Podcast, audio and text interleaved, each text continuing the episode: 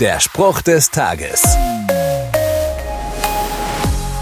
Mama, der hat heimlich Schokolade aus dem Schrank genommen. Süß, oder? Ein harmloses Beispiel für das, was auch ganz anders aussehen kann. Verrat kann auch so aussehen. Da ging einer von den Zwölfen mit Namen Judas Iskariot zu den Hohenpriestern und sprach, was wollt ihr mir geben? Ich will euch Jesus verraten. Dabei ist die Ursache die gleiche. Ich fühle mich ungerecht behandelt, ich bin enttäuscht, verletzt. Dafür will ich mich rächen.